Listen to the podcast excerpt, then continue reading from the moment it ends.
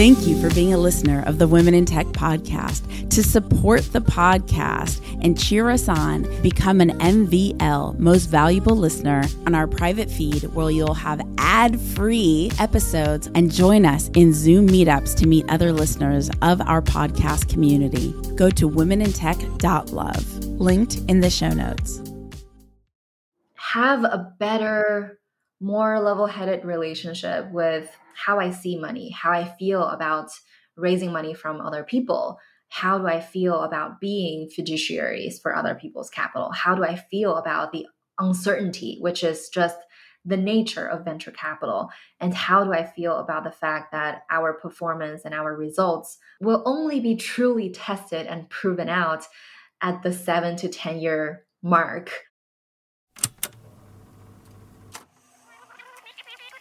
Three two, one.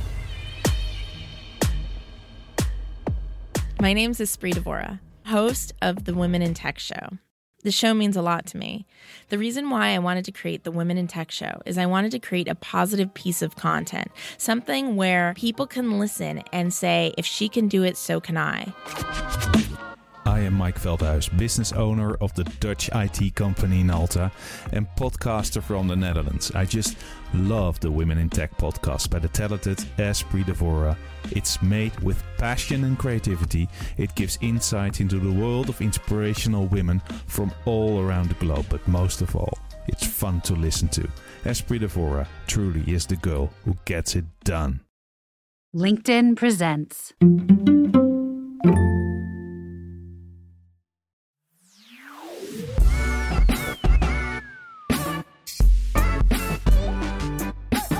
Welcome back to the Women in Tech podcast, celebrating women in tech from around the world. My name is Angie Carrillo and I'm your guest host for this episode. And with me today, it's Pocket Sun.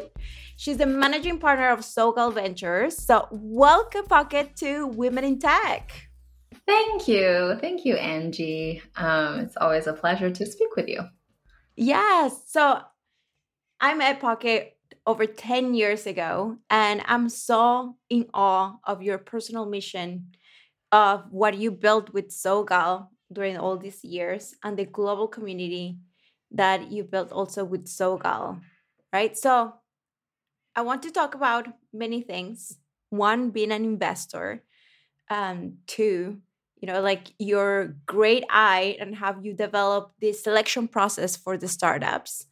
And some challenges that you faced and as well like the whole big magic that is Sogal, right? And what I mean about the magic is that this episode is actually happening because through Sogal, I met Espree, who who usually ho- host the Women in Tech podcast, and it was through Sogal that we are here, sitting here talking, and it's just amazing how the ripple effect of something that you created so many years ago and i mean all of all this so well first maybe you can introduce yourself tell us who you are you know and what led you to become interested in tech startups Hi, everyone. My name is Pocket Sun. I am the co founder and managing partner at Sogal Ventures. We are an early stage venture capital firm that's really trying to redefine the future of um, living, working, and staying healthy, and also redefining the next generation of diverse entrepreneurs and investors. I've been doing this since the end of 2014, and it's been many years of uh, hard work put into this grand mission. Yes, amazing. So, something that I wanted to talk to you, especially for our listeners that are, are women in tech that are thinking about either starting a startup or starting a fund, I would like you to take us behind the scenes, right? Like, how do you do the selection process for the startups? Because something that I'm particularly very interested in that is that in the fund, right? In the first fund that you had, you have two unicorns, and one of them is a solo female founder a lot of other type of VCs would have overlooked that as a potential investment, but you could see it from really early on. So I would like you to take us, you know, behind the scene. What's how do you evaluate a potential team? uh, what happens from the moment that you get the pitch deck? Yeah, so to answer that, uh, I will take a step back. I realized that I didn't answer how I got into tech startups. Um, so it started when I was in LA. Uh, I was studying entrepreneurship and innovation for my master's degree. And from there, I developed this very strong interest in getting into um, the startup world.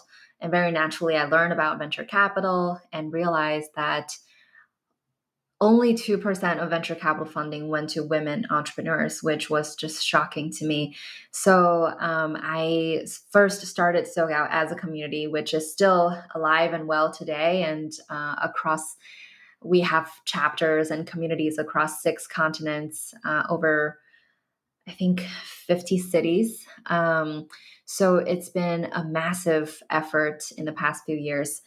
And in 2017, we launched our first venture capital fund uh, with a sole mission to create consistent outsized returns for LPs um, through investing in women and diverse entrepreneurs from their earliest stages. So that has been the journey I've been on. Um, so from 2015 to now, uh, my co-founder Elizabeth Galbut and I have gone from you know zero investment experience to now having invested in over 150 companies around the world and also some uh, uh, small investments in funds that are led by diverse managers. Um, so we are always about really planting the seed building the ecosystem opening the doors for you know people like us to um, walk through. Maybe we can take a little bit more time into exploring this. Like i remember you you explained this to me early on on your path in sogal that for you was really important to disrupt the whole tech scene from top down that the problem of why female founders were not getting funded was also because there were not enough female investors but there were also not enough female LPs, right? And you made it your mission to not only invest in, in female founders or diverse founders, but also to educate uh, women to become investors, like myself, right? Like I look up to you and in things that you know I've never invested in a fund or I never invested in in a startup, and it was through Sogal that I learned through that, right? So maybe you can take us a little bit more of your why there.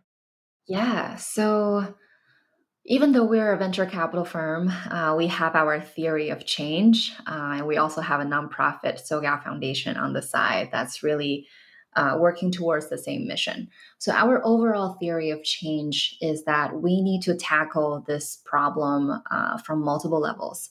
So, Elizabeth and I started with you know, as a two person team, uh, we were 24 and 26 years old when we started uh, this journey together. And we we have different experience from most you know existing vcs um, and at the time it was very much silicon valley uh, centric very much white male centric and very much of this you know hustle at all cost type of culture centric um, and its growth over everything else.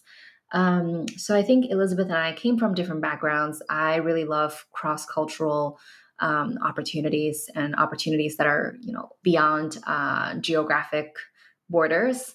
And I'm very much into uh, consumer markets. I really love you know iconic brands, uh, and I'm really into generational shifts in culture and power.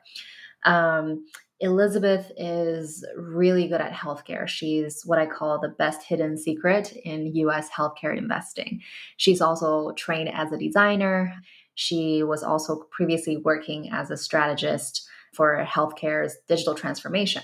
But despite all that, we kind of didn't check any boxes of you know what it's what's required of being a VC um, so when we, as kind of this outsider team entering the VC world and starting our own firm, we are already redefining what the standards could be and who gets to be in VC, who gets to start a fund, who gets to make those investment decisions. Because before us, it was really 90% male VCs making all the decisions. Um, as a result, their investments tend to be more homogeneous. Um, they have similar interests and they have similar criteria, they have similar deal flow. Um, so we realized that there were just so many more opportunities beyond that. So starting from us, uh, we are, you know, investing into diverse founders and mostly uh, women because that's that was our bread and butter. That was how the SoGal brand was built in the first place. So we we invest um, capital into women and diverse entrepreneurs in the very early stage, and and these entrepreneurs are previously very overlooked, and you know they make great investment targets, and so far we've been proven that to be true with our fund one's amazing performance, um, and these diverse founders are also creating products and services for the overlooked demographics that these founders represent. So many, many of our companies like Ceremonia, which you're very familiar with, and Indie Wild, which is a newer investment. These are companies that are really designed for the multicultural, diverse demographics that you know really didn't get much attention um, previously.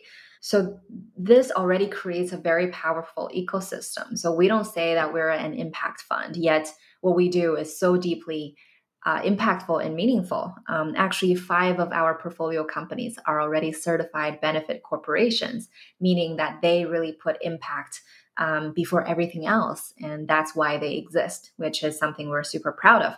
And from our experience, that doesn't really compromise the performance. They can still be super high growth companies. Another layer, which I think is super important, is who gets to make money through this? Who gets to, you know, get rich through this? And build generational wealth, right? Like that that is so important for women. That where yeah, are the education yeah. aspects so, as well? Mm-hmm. Yeah. So in the VC world, I realized that most women never got offered an opportunity to become an LP in a fund. And previously, you know, the opportunity to be an to be an LP is very exclusive, um, and you don't just come by it um, by accident. It's usually because you are already kind of established, you know, as a founder, as an investor, as you know, an, a seasoned operator, or you know, you're very um, you have close relationships with the Silicon Valley folks. Um, so it's very exclusive. And because of SEC rules and regulations, as a fund manager, we can't really, you know, solicit uh, investments from public. Uh, and it has to be accredited investors and qualified purchasers that get to participate in these funds. So we realize that who we raise money from is very, very important. Who we get, you know, who we create wealth with, um, that is a huge part of the equation. So, starting from the beginning, we've paid so much attention to this and put a lot of intentional efforts around how do we get more money? Uh, how do we get more uh, women to become LPs? How do we get more people of color to become LPs? How do we get all these, you know, uh, ethnic minorities um, to become LPs? Because previously they were never invited to the party. And to be clear, sometimes it's not that they don't have the wealth or the opportunity to do so. It's sometimes that they don't even know how to, or the financial investor, their their financial advisors, um, they see this venture capital as too high risk, right? And and for women, sometimes they they tend to be excluded from this opportunity, even from from the the the experts that you know might might help you manage your wealth or, or something but it's so interesting. It's like it's not that the opportunity is not there. It's like people don't know how to access these high risk high reward opportunities right? So for me that's so gal you know that was something that they refined it as well for me for particular. Yeah so there are a lot of amazing women who are very you know highly accomplish in their own fields but because they don't have this a like uh, adjacency um, or um, just insider relationships uh, with startups and venture capital then they don't get offered um, they don't get asked to participate. And this also might be similar to you know like the selection process of a startup right? Like this this insider um, warm intros right? Like and how the the process of a traditional VC firm works, right? Usually, when someone is raising for their startup, um, the VCs would ask for a warm intro for them to, you know, like actually get into the back door so you can establish a relationship with the investor. I mean, how does work in Sogal? Do you usually do do warm intros? Have you also gotten, you know, random pitch decks on your emails that has popped your your attention and that translated into uh, a portfolio company? Or or how does it work? How are you changing the game there? Yeah absolutely. So we've invested in companies that came cold. Just you know there's no prior relationships and they just approached us via cold email. Uh, that works. Um, we also get Instagram DMs, we get LinkedIn messages, we get uh, you know, on Chinese social media um, where I have a presence, I always get hit uh, in the private messages or even in the comments. Um, and I think that's great because as an entrepreneur, you have to always try your shot. And, you know, we fundraise for our funds as well. And so I totally get it. I am on the same boat all the time. So, so yeah, uh, I think cold outreach um, traditionally didn't have a good chance um, of you know going through the funnel because venture capital is a very particular industry. We as vcs if we are you know being the best fiduciaries that we could for our limited partners meaning you know the investors in our funds um, then we have to evaluate companies with a specific lens um, that we promised um, to the investors. So a lot of the times I think warm intros work better because usually people who are making warm intros already have some context about startups, about venture capital, about, you know, what kind of targets are venture backable targets. And I think there is a big distinction between a venture backable business versus, you know, um, a, a, lifestyle business, uh, which could make you good money, but won't make VC funds um, satisfied with the type of returns. So, yeah, so that's one element. Um, and number two is, you know, once you've built a brand for your fund, right? Like SoGal has a huge brand, a way bigger brand than our fund size. So you can imagine that every day my inbox is bombarded with all these deals. Um, and sometimes it's from you know uh, the middle east sometimes it's from the uk sometimes it's from new zealand uh, and because we have such a global presence. Um, but for us you know our biggest responsibility is to create outsized returns for our investors. So we can't be you know held responsible for uh, for founders that we don't yet have a relationship with so I think a big guilt that a lot of women investors feel is that we get so many deals sent to us all the time, but we really, really, really cannot, you know, uh, spend a lot of time on giving feedback or giving you a firm um, answer. But we are the type of investor that you know, if we reach out to have a first call, that means we already did some research on you. we already are interested in the space. We are already, um, we have already seen probably a few competitors and feel that your approach is, you know, uh, is interesting and uh, differentiated. And if that's not the case, we won't even take a first call. One thing worth noting is that we are uh, we were a two person team until a month ago. so we've been a two person team on the investment side for the past seven years. So imagine from fundraising to sourcing deals to you know evaluating deals to dil- diligence and to going through all the legal stuff to closing the deal to s- supporting the companies plus you know managing investor relationships managing audits managing accounting managing taxes uh, and you know everything and everything um, was done between elizabeth and me Um, so with that context, I think people will understand, you know, why we can't respond to every email uh, and why we can't give feedback to women entrepreneurs more often, even though we want to. Yeah, so that's a little bit of what goes on behind, uh, and taking very few first calls is definitely a big part of you know how we could do this with such a tiny, tiny team. Wow, like I, I'm really impressed because I, I really thought that okay, yeah, it was you and Elizabeth, but I thought you guys had some sort of help, you know, like or assistance or something. But yes, of course, it's just you too because you kept the team small so you can keep, you know, your carry small as well.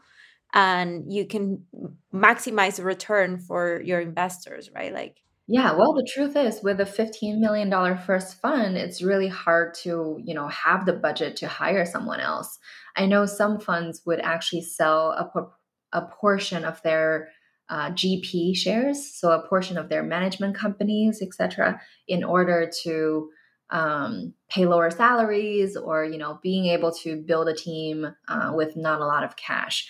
Um, but yeah, it's it's hard. Uh, a lot of venture firms that are small um, have similar problems. But we now have a first full time employee on the SoGal Ventures side, and we're so happy about it.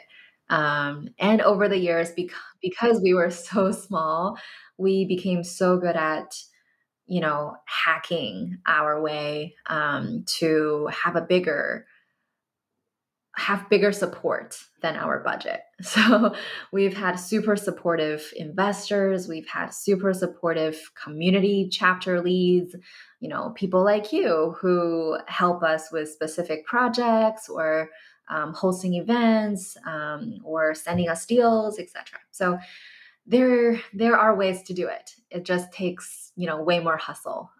Yeah, uh, and it's amazing because something that the portfolio companies uh, when they talk about is that you spend a lot of time also with them right so you you nurture them you help them and when some sometimes you know like the other uh, investors in their cap table trying to move them uh, in certain way they should turn to sogal for advice or something so i mean I, i'm I mean, no, I understand that you know you have to really be intentional with who are the founders that you're gonna go uh, further in in your selection process, right? And I would like you to take us also what's happening behind the scenes in Pocket's brain when, for example, you have different views, right? Like you get um you get i don't know like an introduction for a company from one year old piece and then you have to evaluate you know like what's the potential for for this founder because what i've seen is that you invested in certain companies really early on that some other investors would pass and they have turned out to be great examples of why you know investing in women and investing in diverse uh, founders actually does make the returns right? So i would like you to take us a little bit further you know like after you know you you taking the initial call then what else is happening in your brain? Are you asking some other people like how do you gather the information for making the decision yeah i think different funds do it differently and we definitely have a very unique approach um, so a lot of our great companies um, are coming from our outbound effort. So we actually start with our own kind of vision and predictions into the future. And there are things we strongly believe in um, that would be the future. And I think the guiding principle for us at SoGal is what we call Gen Z values. so including, you know, uh, equity and justice, um, and diversity and inclusion, uh, sustainability, um, design driven, community powered businesses, companies that could transcend beyond national borders and become global companies, um, and you know how our identities will become more fluid and how gen z is the most diverse demographic in the us history. Um, so all these things are driving forces that are going to shift how businesses behave act and grow in the future. So we have this internal you know uh, criteria that elizabeth tracy and i are very aware of. So when we see a company, we kind of can immediately tell, you know, does this even fit within the future that we uh, are investing towards? Um, and sometimes we will see gaps uh, in this future vision. So it, when that happens, which is quite often, we will then develop sub theses that we're super interested in. And we would scan the market for companies in that space and we will proactively go after them.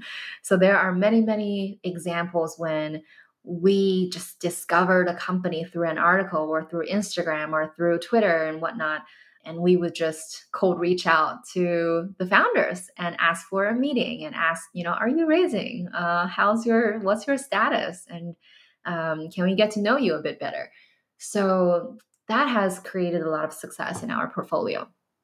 And we have a very low to zero ego approach in this. Sometimes we chase companies for after uh, for over a year until they take our money. Um, and that's totally worth it. But when we receive someone else's pitch in our inbox, um, so a lot of the times it's not a good fit whether it's you know the geography is not a good fit or the sec the sector the category is something that we are just not too hot on uh, right now. So for example apparel travel uh, social network type of things um, are just not in our wheelhouse. And we've done a lot of really great beauty investments for example but we don't want to be seen as you know a consumer vc because we do other stuff really well as well. So we also, you know, uh, will avoid some of these categories to not be too concentrated in one sector. And yeah, and sometimes if we have a few deals on the table already, then we will really slow down on looking at new deals. So a lot of it is due to capacity, and a lot of it is due to you know our own like you know very uh, unique and very you know already like very well defined um, uh, future blueprint. So that's how we can really quickly filter out pretty much 99% of the deals that come through. Uh, and if we are interested in a deal, um, and sometimes we don't act immediately, to be honest, uh, we would think about it. We would bring up this idea to, you know, uh, other people on the team or our LPs or people who have, you know, relevant experience and we will start to kind of just throw pasta on the wall and see you know what kind of feedback are we getting? Like is there kind of um uh, i guess potential here? And maybe after a while and it could be you know a few weeks um, or longer depending on the deal's timeline uh, too we will then engage um, with the first call. So, uh, so sometimes you know the first call comes way later than when you reach out to us, um, but that's because we have our own you know thinking uh, and when the time is right when we think huh like now i think is a good time to to look into this space we will then kind of um, go through our inbox and see who has pitched us similar ideas and we will start picking and choosing and see who's the best one and then we will um, uh, we will reach out. And sometimes you know through one company so for example if it's a say uh, a women's health company right? And there are so many women's health companies out there. Uh, sometimes we just look at it um, but no action is done at the moment. But then this could get us thinking. We're like huh like this is an interesting idea not sure if this is the right team to do it, or not sure if this is the right combination of skills, or not sure if this is the right business model. So that will plant a seed, and we will keep kind of monitoring the space.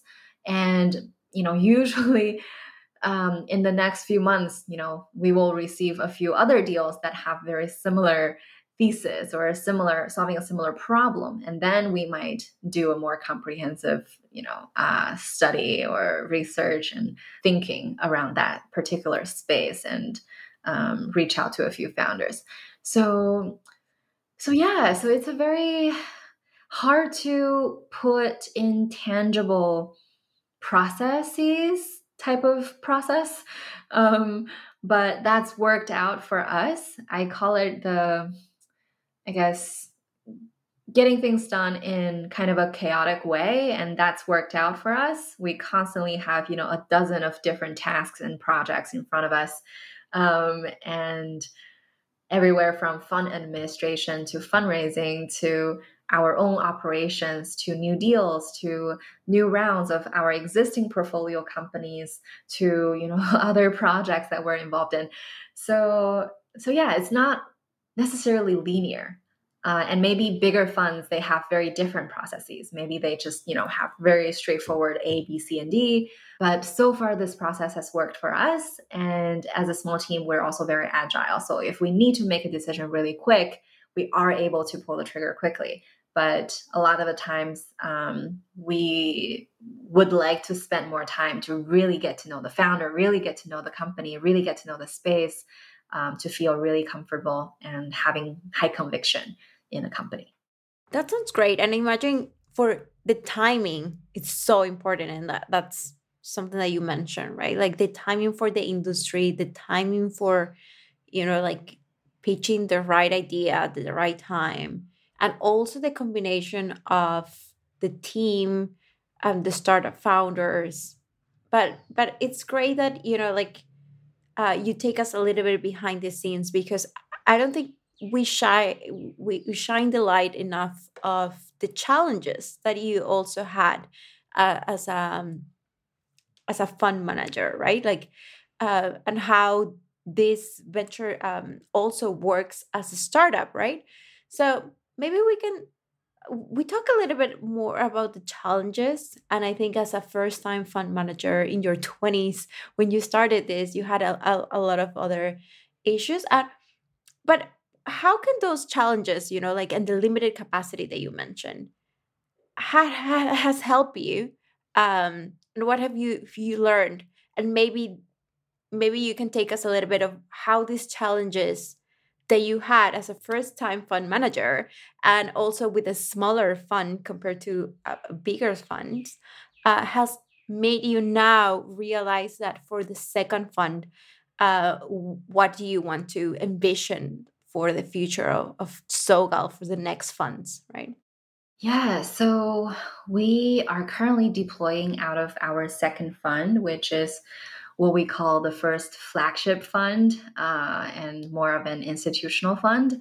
Um, I think the biggest challenge was that we really don't have a playbook in front of us.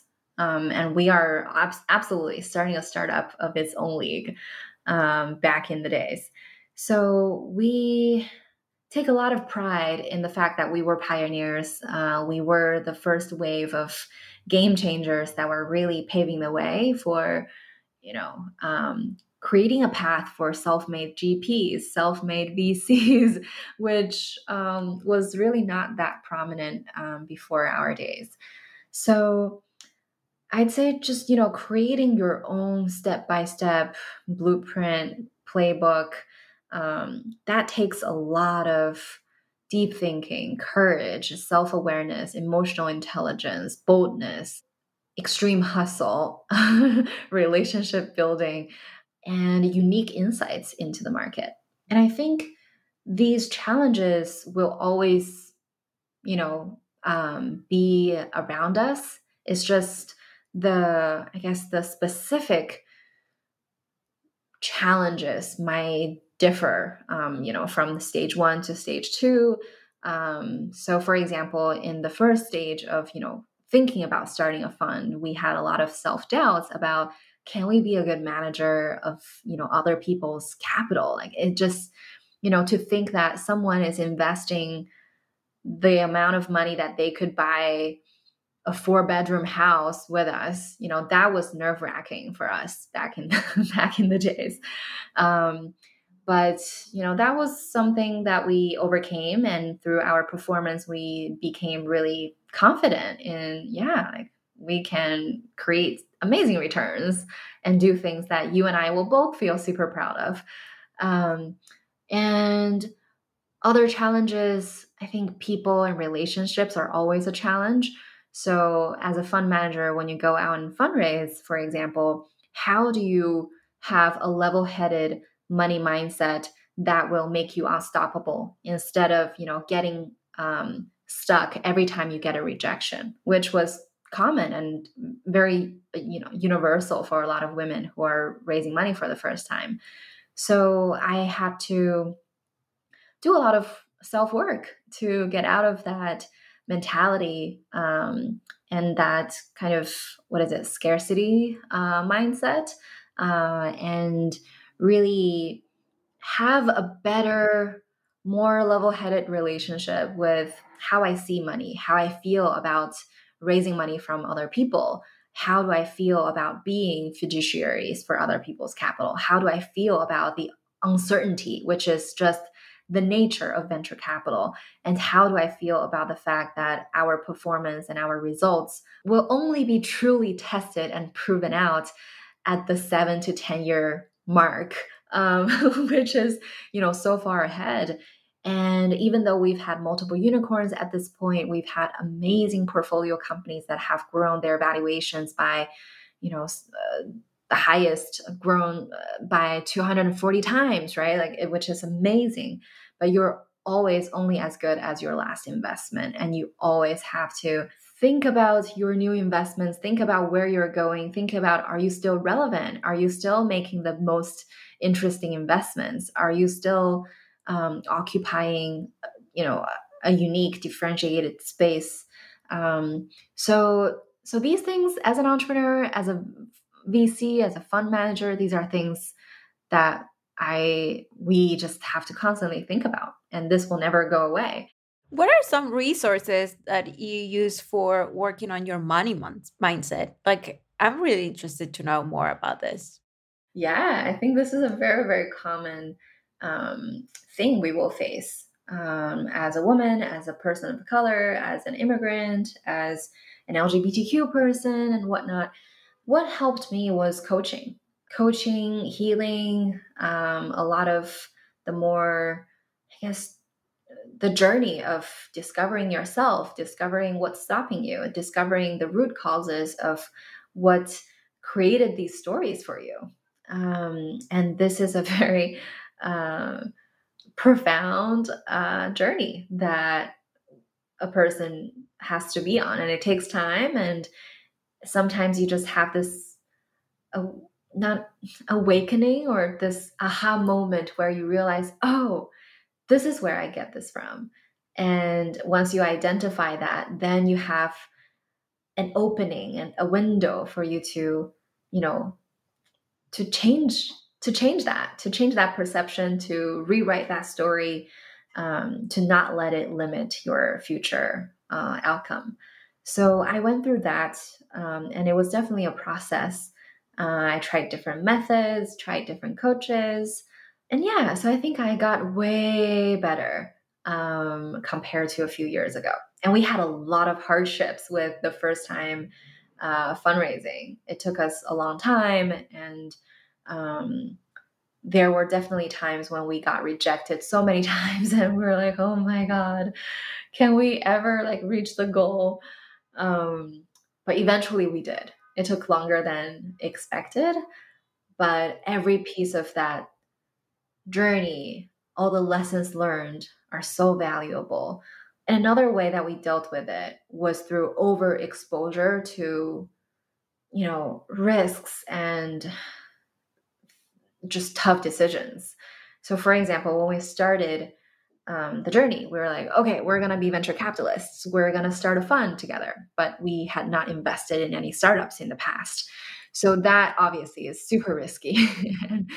And when we were not sure how we could convince ourselves to become investors, we decided to overcompensate by investing, investing, and investing.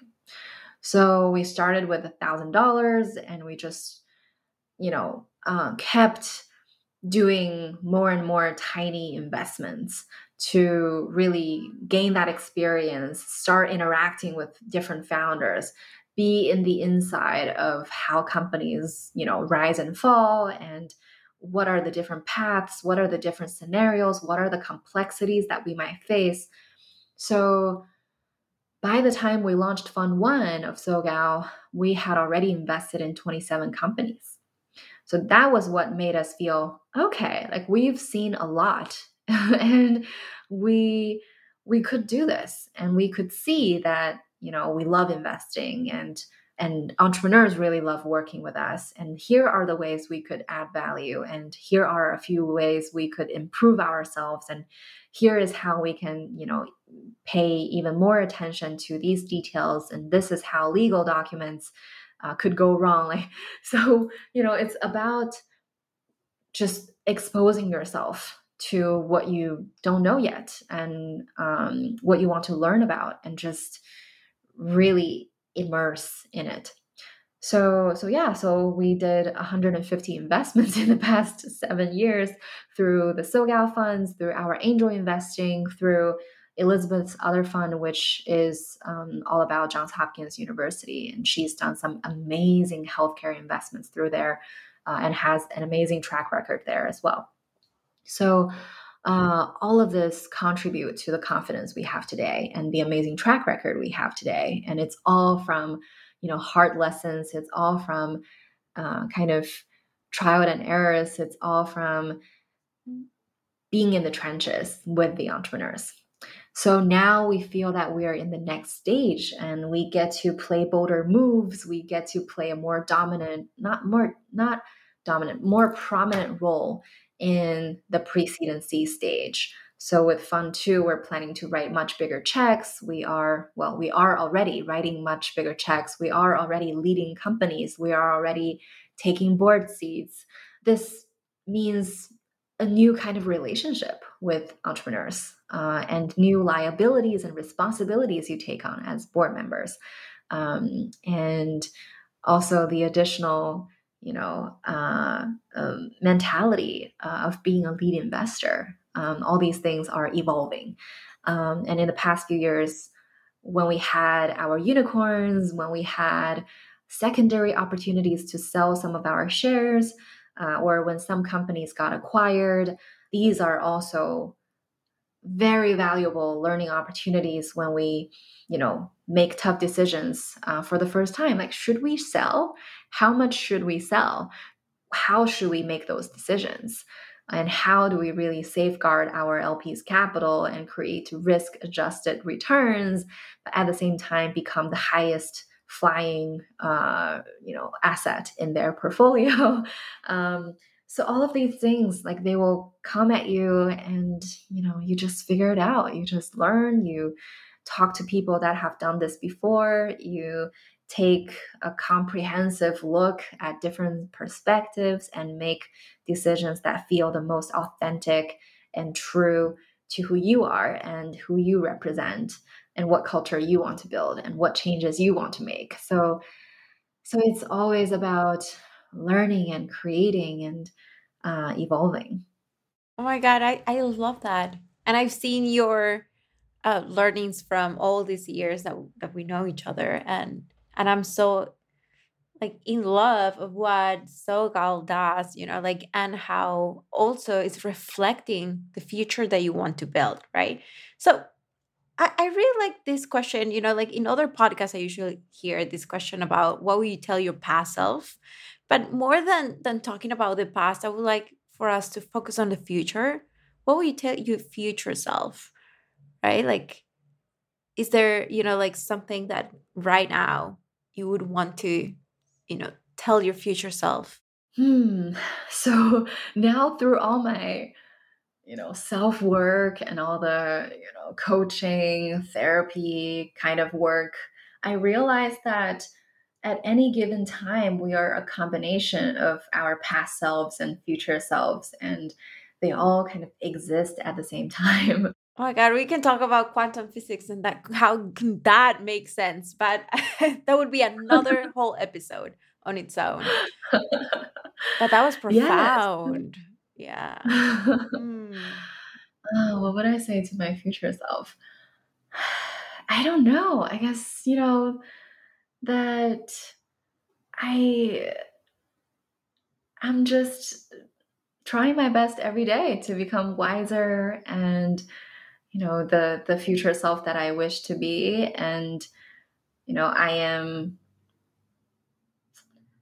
working really hard but at the same time really learning more and more about myself each day. And I think in the most recent 2 years I think learning about myself and learning about what matters to me and how I want to work and what is what is it that I want to create to, to become even more um, zooming in into what matters. Um, and I think that is the work that I'm really, really proud of. And that becomes the guiding light for my investing, my work life, for my love life, for my my friendships and you know what I do with my time. So so yeah, so I think I want to say to my future self that I'm ready, I'm there. See you on the other side.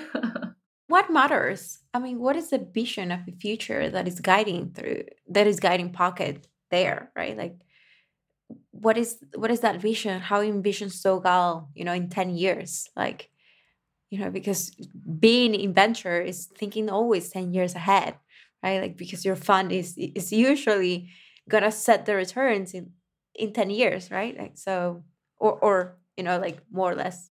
Yeah well elizabeth and i feel that we could do this for a lifetime because the problem we're trying to solve is so deep and so systematic that we don't think by the time we die we will be able to you know really see the problem completely solved because it's thousands of years in the making right? So i think that's a guiding light. And i think the world bank said like it, it takes over like a hundred years to reach just gender equality. Like just oh, we're talking yeah. about just gender I mean, right? Like uh, over a hundred years. Yeah 100 years. That's that's optimistic because i see this not being a linear path. Like we you know we, we improve a little bit and then we fall back. It's one step forward two steps back it's it's kind of you know frustrating uh, and i'm definitely angry uh, sometimes at these things. But i think for me because i want to do this forever i think i'm more patient about how it goes and we have big big ambitions. And even from the early days we always had this 20 50 years um, goal like we think SoGal like for example i don't know you know when we will get there but i think we will get there.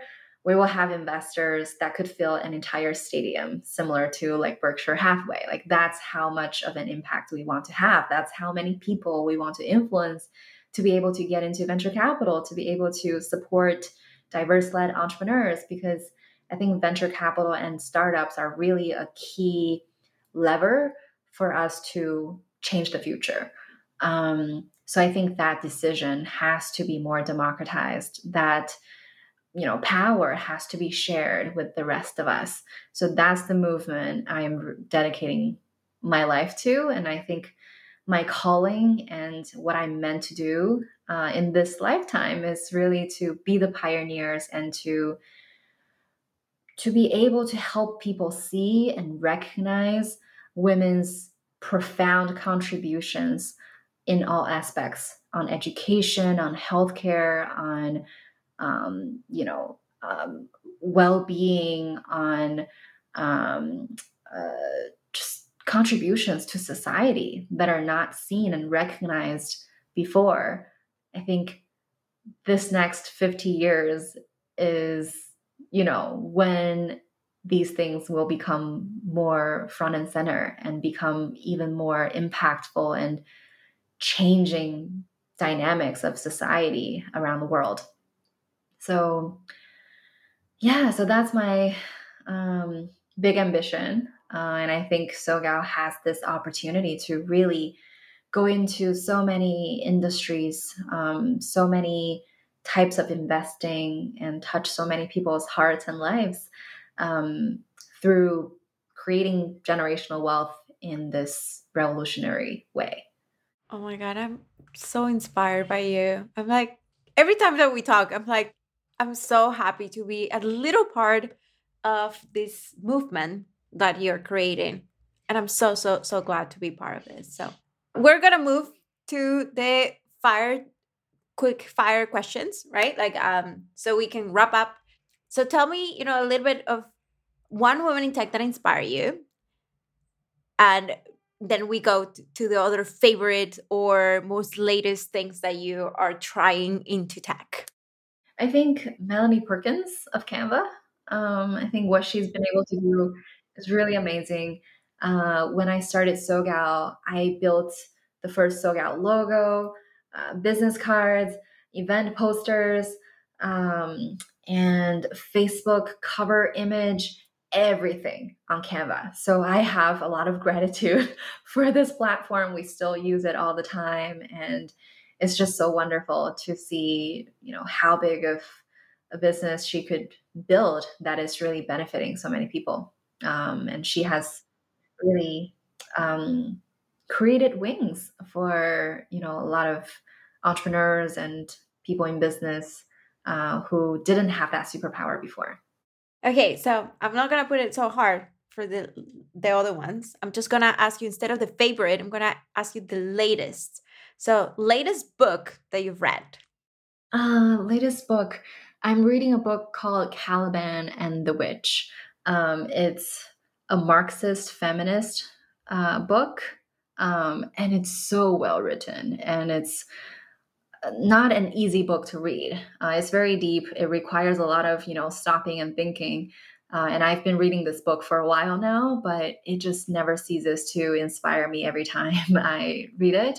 Um, and it just gives you such a different lens to look at the origin of capitalism, um, the um, the opposite of uh, two people's thinking. Like it's it was not inevitable that it will come. Like there are so many coincidences and accidents that led us to the way we're living today. And I one problem I find with a lot of people is we have lost imagination for what the world could be if we're not living in a capitalist society. And it's weird for me to say because my job title is a venture capitalist.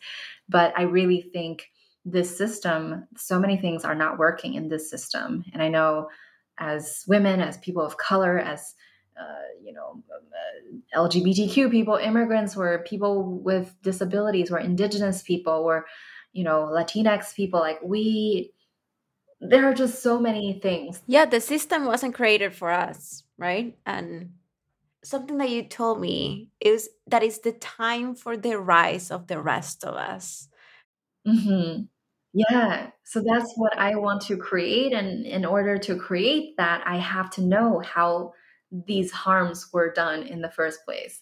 So uh, in my spare time, I pay so much attention to uh, to politics, to social science, to psychology, to um, anthropology, even. So I want to just you know learn a lot in in those um, arenas um, to really help me make the most impact with investing. Awesome. So latest podcast that you've listened to? It's actually a Chinese podcast about the new the new uh, uh, shifts and change ups in the Chinese Communist Party. Uh, and it's definitely an issue close to my heart. Um, and it's it's creating shifts for our portfolio founders too. Um, now that they feel that uh, China's political situation has changed, that changes how they view supply chain. That's they that changes how they view the Chinese market and whether to keep sourcing from China, etc. So this is also part of, I guess, both my in personal interest that's very close to home uh, and also business interest. So, yeah. Okay, latest resource in tech. I don't know that you've used an app or like something in, in your phone. There is this new app um, that I downloaded, but I haven't tried. It's called uh, Clay, which is um, an app that helps you manage your professional network. Um, I discovered it from a conference. Um, but yeah, I haven't tried it, but supposedly it's a very well funded company. Um, so yeah, looking to to try it out. Yeah, maybe we can try it. Awesome. Awesome, Pocket. This has been amazing. How can we stay in touch, you know, as a founder or investor that are listening to Women in Tech? And what can the Women in Tech community can do to help you? Yeah, so personally, I am the most active on Instagram and LinkedIn. If you feel that you resonate with what I said, you can reach out to me uh, on Instagram. Uh, my handle is Pocket Y Sun, or on LinkedIn, which is just Pocket Sun. Um, and how the community can help. Um, we have this amazing angel investing community called Fempire by SoGal, and we teach women about investing. We provide co investment opportunities throughout the year. So that's really something uh, fantastic um, if you want to get involved with angel investing. So for that, you can go to fempire.iamsogal.com. Amazing. I'm also part of Fempire and I can totally vouch for that. So, yeah, you can go to fempire.sogal.com. Oh my God, thank you so much for hanging out with Women in Tech podcast. To connect and collaborate with more incredible women in tech around the world, remember to go to womenintechvip.com. That's womenintechvip.com.